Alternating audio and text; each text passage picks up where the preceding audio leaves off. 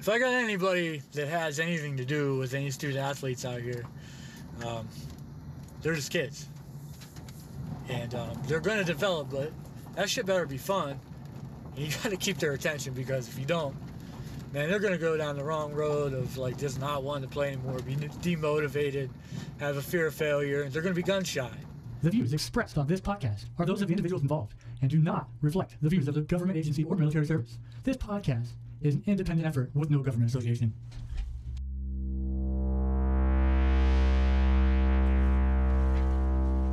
You are listening to Brock Talk, Willowix Health and Fitness Podcast.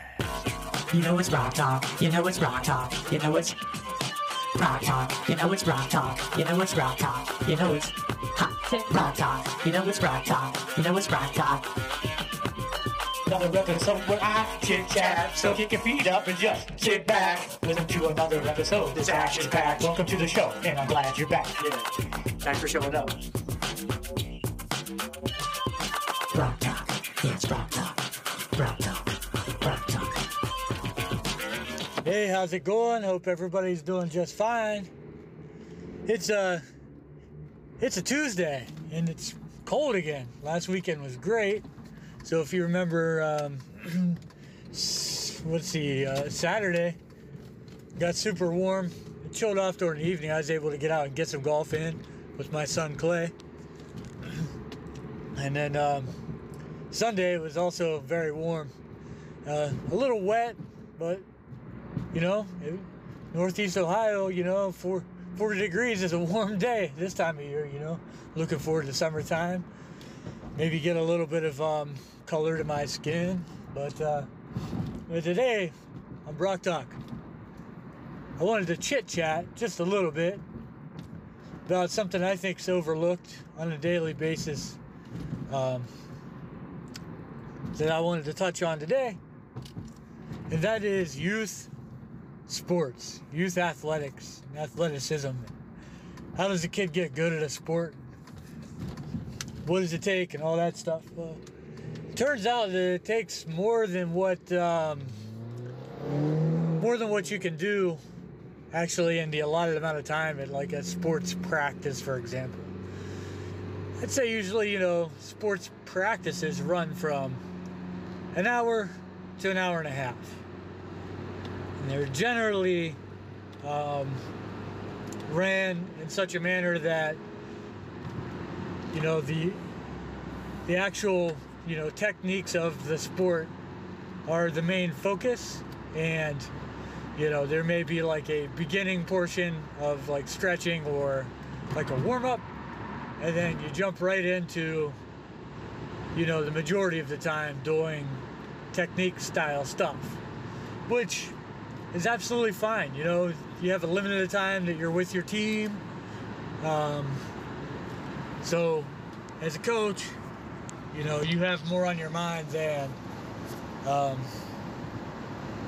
the, the biggest thing on your mind is technique and things like that. But what if I was to tell you that a lot of the things that are taught on some sort of sports field or arena or whatever you want to call it, really depend on you know the muscular systems and the nervous system working together to create coordination in order for you know your little student athlete to be able to do these specific um, training techniques that you're trying to teach. And a lot of the reasons why you say, well, that kid's not coordinated, or this kid, you know, that kid can't do that. You know, you hear the parents on the sidelines, or, you know, it's in the back of your mind. A lot of the reason why is because they're not they're not coordinated because they've never um, developed the motor skills in order to create the ability to do whatever technique is being taught to them. So I think what you can do to help your child along or your your student athlete along is to you know kind of break down the basics you know and a good example that i'm going to use is um, a baby so if you're listening to this podcast and you're interested in you know developing your youth athlete better, then this is for you because you understand the stages of a child better than anybody because you had one potentially. And so you know that if a baby came and hold his head up, right? Then slowly after that, you know, they they begin to kind of do what sort of like a push-up, you know, they lift their arms up off the ground, their back's kind of still, their hips are still on the on the floor, laying on their belly. And then they're able to get up onto their knees and like do like a push themselves up onto their knees. What I'm getting at is eventually they're able to walk and they run around and then that's when all all the uh, chaos happens within your house and you have to really pay attention to childproofing. But the point is is that naturally on their own babies are developing themselves not only to in the strength measures in order to be able to hold their head up and, and stuff like that but in order to walk how many times does a kid fall you know first they hold on for balance and things like that. That's all stability work folks. There's there's strength involved but once they develop that strength they also have to you know recruit um, all of the muscles involved with walking. Not only that but the neuro the neuromuscular system meaning like you know your nervous system and your muscles working together all as one creating coordination to be able to even walk right so why is it that you know when we're teaching these students a new technique that we just expect them to have the neuromuscular capacity and that if they can't do it they're failing and have to try again and again and again and again and again? Well listen they're not going to get it. They might not be strong enough to do what you're asking them to do. It, to get into the position you're asking them to get they might have weak hamstrings for example they can't run. You know, if a kid can't run. You know there's specific like things you can do in order to combat that.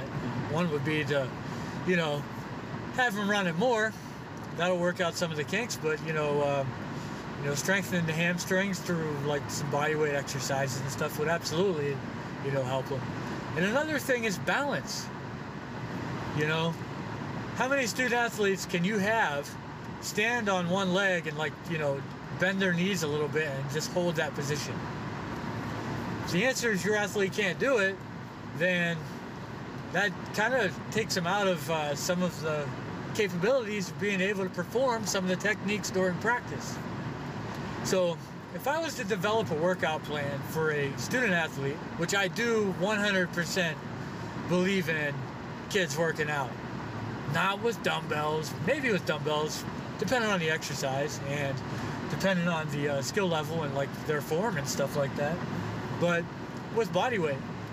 Absolutely, a, a student can perform a plank and get better at that, hold it for longer. And the longer you can hold a plank, the theoretically the stronger your core is, and the stronger your core is, the the, the better um, ability you have to be able to recruit from uh, lower body to upper upper body um, and generate force that way and things like that. So any type of throwing motions and things like that, you know. So you know, I would say planks, push-ups, sit-ups, but only if they can do one um, but things that they definitely can do are squats, and squats are a great way to um, kind of recruit all the all the muscles, um, upper and lower body, um, if performed correctly. Um, a lot of kids they can't even you know um, they're not even strong enough to do a body weight squat uh, correctly, eh, or maybe they are, but they need to. they they have muscular imbalances, so it may, um, if you recall my first couple episodes of Brock Talk, we uh, spoke about myofascial release and rolling the, um, using a foam roller to kind of roll out muscles and things. Um, if your kid can't get into a squat position, meaning, you know, uh, they're standing straight up, feet shoulder width apart, and um, they kick their butt back and sit kind of into a position almost like sitting into a chair where their back has like a, a little bit of an angle to it. Um, and their knees kind of push out as they go down. Knees knees should track pretty much over the toe, like in line with the feet, not necessarily over the toes. And then um, when they say it's a parallel, it's you know your hips are in a straight line uh, with your knees. That's parallel, so that's the depth that you're looking for. If you're student athlete, um, can perform that, do you know three sets of ten of that, three times a week. That's going to make them strong. They'll be able to jump better. Um, that's going to help with any type of throwing motion as well.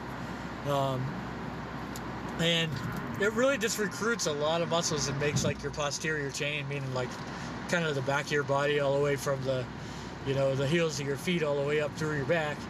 Um, it kind of works that all those muscles out, and it it requires them to kind of work together, which um, is definitely something we want. We want that neuromuscular efficiency, you know. And the only way you're going to do it is to, is to exercise offline, meaning not at the practice. You don't have time for it at the hour-long practices, you know. So I'd say you know do a 30-second plank, um, do push-ups starting from the knees. The key is form. And um, all of these uh, exercises are available over at my um, Facebook website. I made some YouTube videos. Um, I initially made them for uh, my son's baseball team uh, during the shutdown, but they're absolutely, uh, you know, eh, good for any any athlete of any sport. Um, they're specific for baseball, but you know, We interrupt our program to bring you this important message.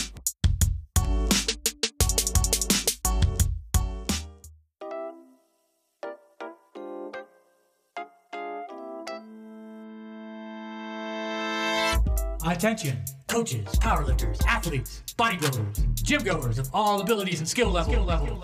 I've been in the fitness game for 15 years and I'm a certified personal trainer and certified nutrition coach through the National Academy of Science Medicine. I approach fitness and helping others from a very practical, brass tack standpoint. If you or someone you know, ages 6 to 60, is interested in free consultation, workouts, or nutrition plan, immediately DM me on at Brockopolis or email me at brockopolis at yahoo.com. Work with me now while it's free and still a hobby. Follow me on Instagram at Brockopolis and join my Facebook group, Brock Talk. Talk. Seriously, I'm putting myself out there. So like, if you want some free advice, some free information, reach out to me. I'm ready to go. And now back to your regularly scheduled program. It's Brock Talk. Brock Talk. Brock Talk. all of it's going to be helpful for any. It's going to be helpful for any sport.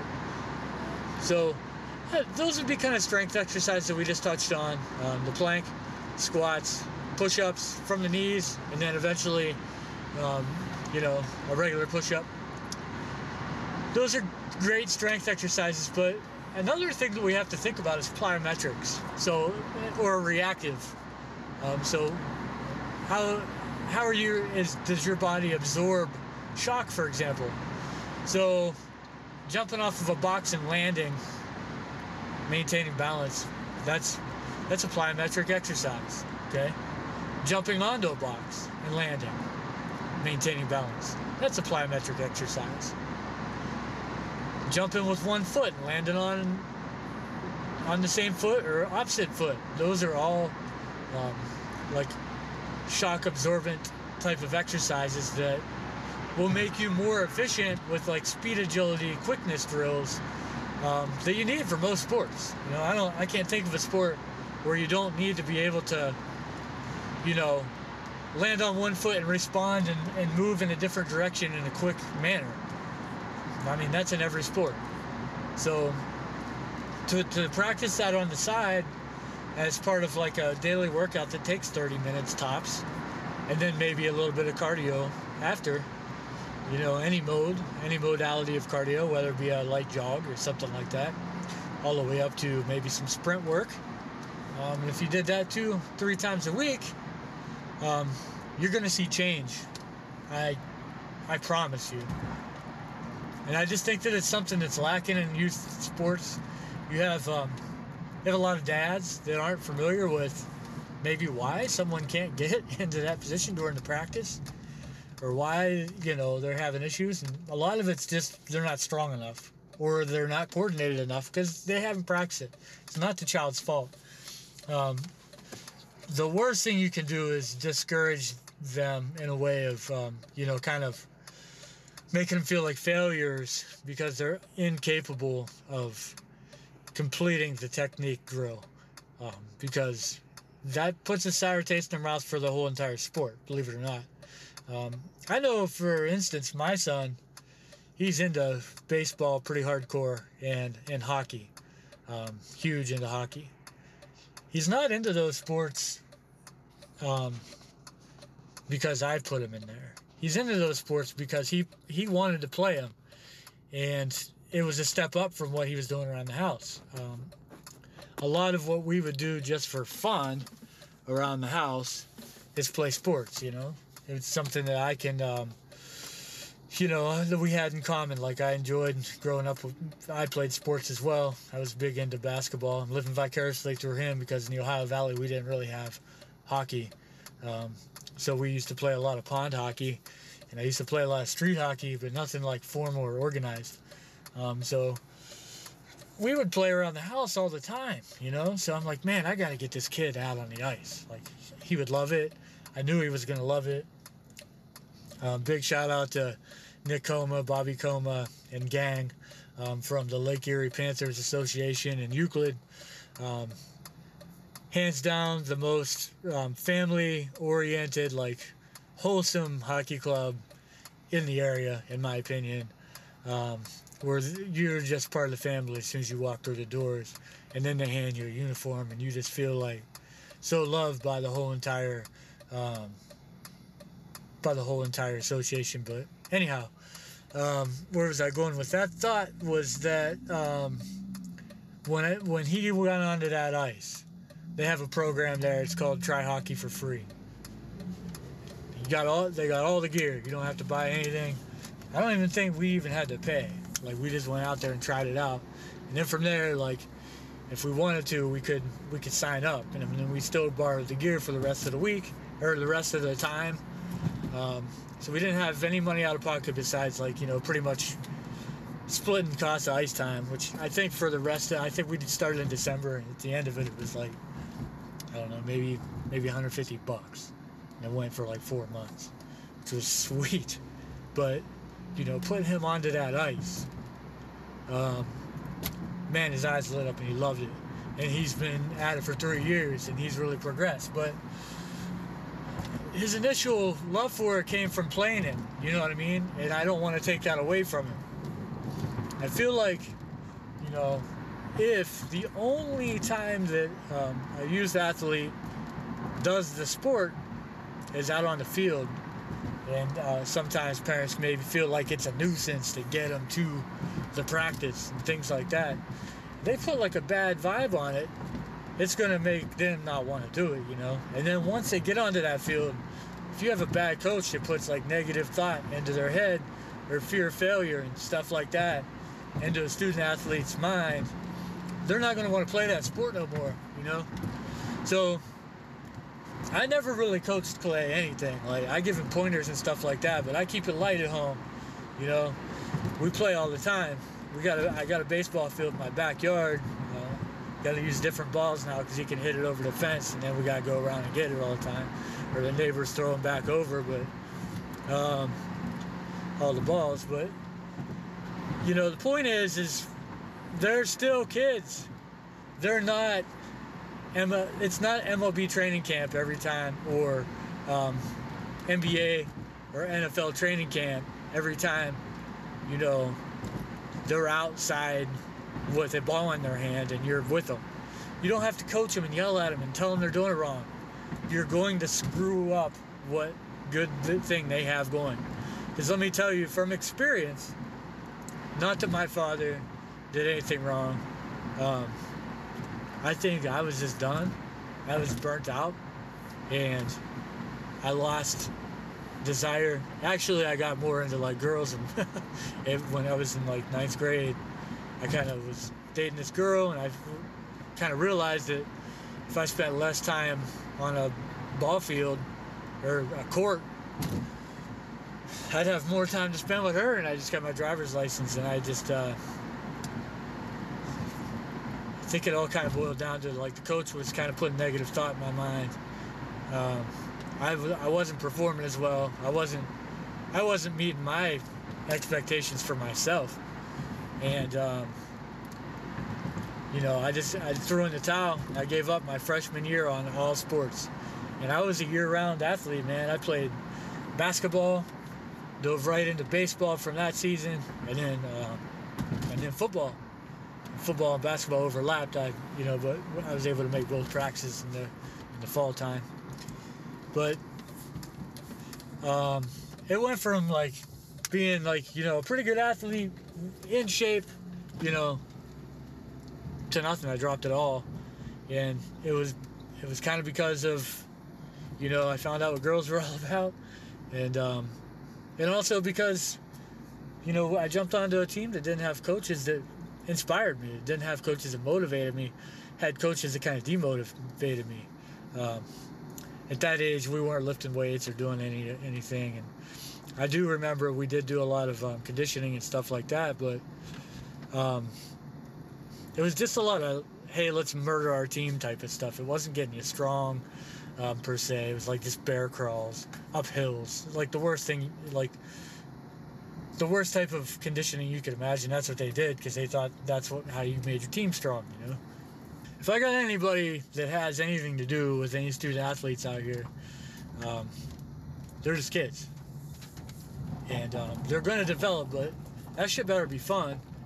And you got to keep their attention because if you don't, man, they're going to go down the wrong road of like just not wanting to play anymore, be demotivated, have a fear of failure, and they're going to be gun shy. Um, you know, if you're just constantly after them, constantly after them, they're going to be concerned more about messing up and disappointing whoever's, you know, trying to coach them than they are about actually just getting out there and, and playing naturally.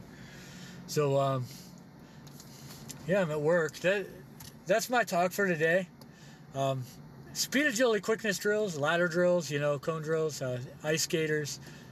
These are all just great, great tools that you can use to make your athlete capable of being successful at some of the practices, um, the drills in practice, and you know, being being able to do what's called upon them to do during games.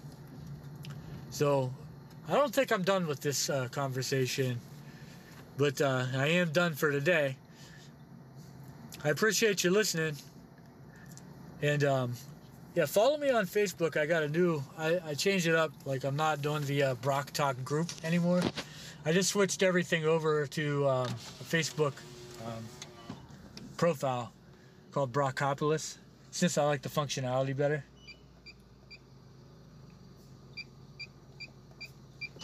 I'm working that gate code. I uh, I just like the functionality of being able to do it on the Facebook page a little better. And I I'll post those uh, those workouts for anybody that wants to do them themselves. I mean, honestly, they're good.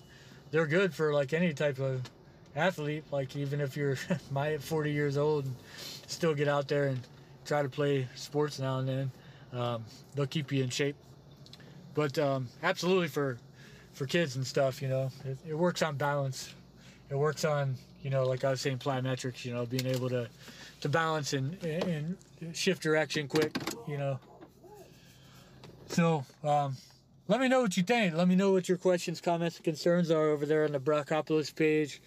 Reach out to me on Instagram at, at Brockopolis. And this has been another Brock Talk. I hope to hear from you soon. Peace.